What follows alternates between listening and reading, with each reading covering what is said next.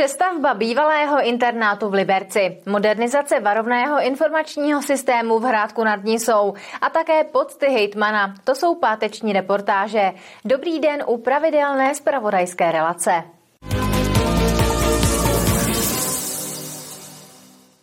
Liberecký kraj uzná náklady na přestavbu bývalého internátu v Zajerově ulici v Liberci. Zaplatí za to více než 200 milionů korun. Budova by měla být určena hlavně pro děti s poruchami autistického spektra, kterých v posledních letech přibývá. Práce by měly začít příští rok na jaře. Část areálu v zahradě nad fotbalovým stadionem Unisy z konce 19. století nyní slouží jako internát liberecké zdrávky. Druhá budova je zcela prázdná. Liberecký kraj z ní chce udělat školu pro děti s poruchami autistického spektra. Potřeba ale bude kompletní rekonstrukce. Celkové náklady na rekonstrukci toho objektu, ale také okolí, to, je, to se týká i těch vnějších pozemků, e, ta částka je odhadována přibližně na 200 milionů. V této chvíli se připravují kroky k tomu, abychom měli e, celou finanční částku k dispozici tak, aby se mohlo vyhlásit výběrové řízení na dodavatele. Částku, která se použije na přestavbu bývalého internátu, musí ještě schválit zastupitelstvo na svém říjnovém zasedání. Po dokončení celé investice by se do budovy v Zejerově ulici měly přestěhovat děti z takzvané jedličkárny. Nové prostory pro eh, potřeby naší školy my si je strašně dlouho přejeme. A teď už si myslím, že to není naše přání, ale že to je v podstatě věc, která je nutná, protože dlouhodobě narážíme na to, dlouhodobě myšleno třeba 4-5 let, na to, že ta kapacita tady nepostačuje, ta poptávka je daleko větší. Jsme taková jako záchranná brzda, bych řekl, pro základky ve městě Liberec a okolí, takže i třeba Frýdlandský výběžek, i třeba Jablonec. Základní škola, která v současné době sídlí v areálu Jedličkova ústavu, má maximální kapacitu 188 žáků. Přesunem do objektu bývalé nového internátu by se měla navýšit skoro o 60 míst.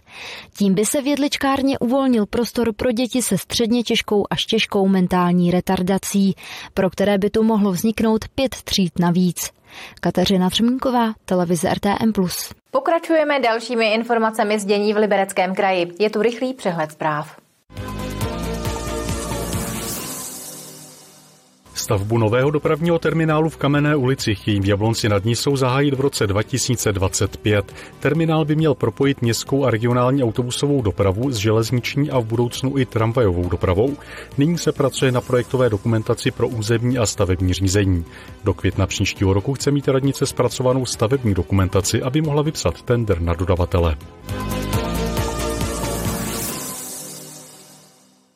Regionálním výrobkem roku na Českolipsku je kožená kabelka z Nového Boru. Zvítězila v konkurenci dalších 65 výrobků od 25 soutěžících, kteří se do pátého ročníku přihlásili.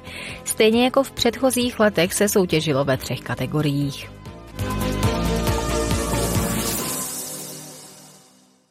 Okresní soud v Jablonci nad Nisou uložil v kauze řidičských průkazů podmínku i zkušebnímu komisaři a provozovateli autoškoly. Oba soud potrestal tříletým podmíněným trestem se zkušební dobou na čtyři roky. K tomu musí každý z nich zaplatit 200 tisíc korun.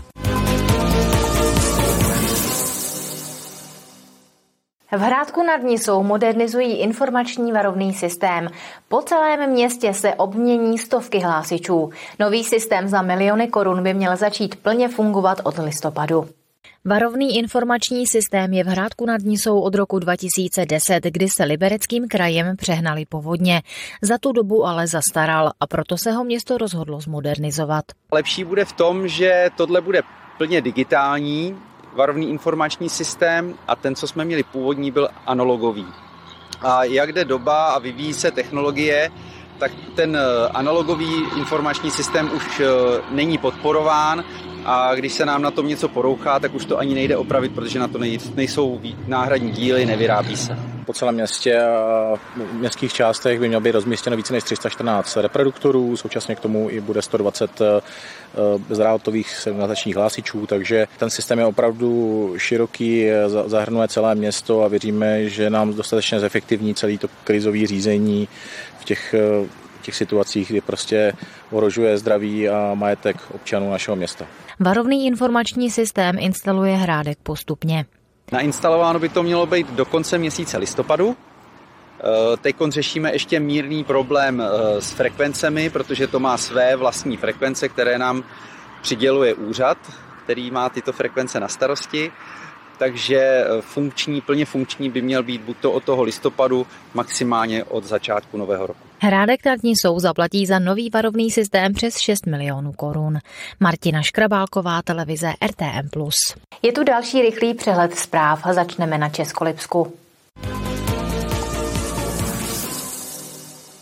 Vozový park jednotky dobrovolných hasičů v Dobranově se rozrostl o nový vůz. Automobil budou hasiči používat především pro přepravu přímo do místa zásahu.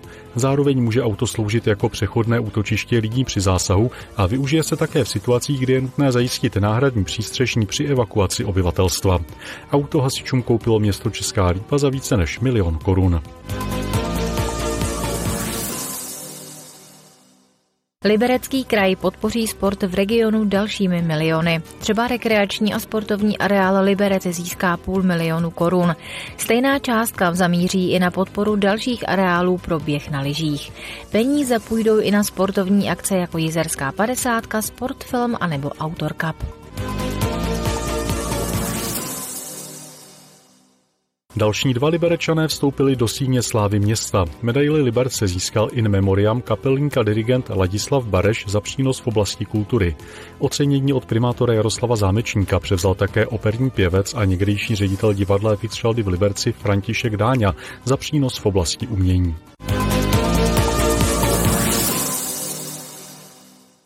Ocenění hejtmana Martina Půty si ve čtvrtek převzalo osm osobností, jedna i memoriam. Slavnostní večer proběhl opět v prostorách Liberecké galerie.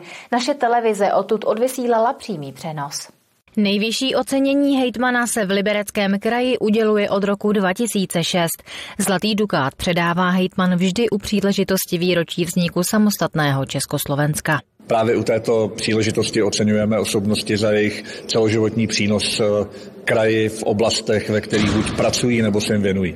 Letos budeme oceňovat eh, celkem osm osobností. Ocenění si letos odnesla třeba bývalá ředitelka Muzea Českého ráje Vladimíra Jakoubiová, litoměřický biskup Jan Baxant nebo ředitelka ošetřovatelské péče Krajské nemocnice v Liberci Marie Friaufová. A samozřejmě musím říct, že když jsem se to dozvěděla, že jsem byla nominovaná a vybrali mě, tak jsem se cítila trošku nekomfortně, protože já dělám hrozně dlouho a ráda svoji práci a myslím si, že takových osob je tady v Libereckém kraji mnoho.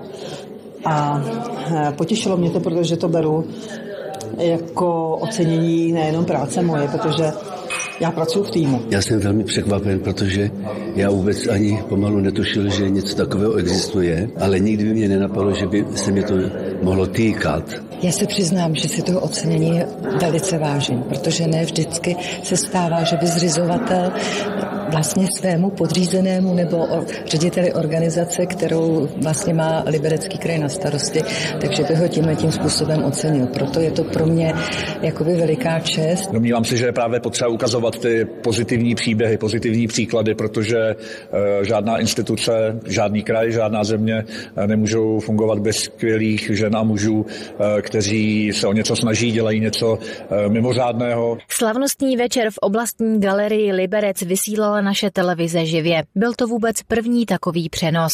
Záznam pod hejtmana odvysíláme v repríze ještě tuto sobotu od 18 hodin. Martina Škrabálková, televize RTM+. Páteční zprávy končí, naše vysílání ale pokračuje. Nenechte si proto ujít naše pořady. Na viděnou se budu těšit zase v pondělí.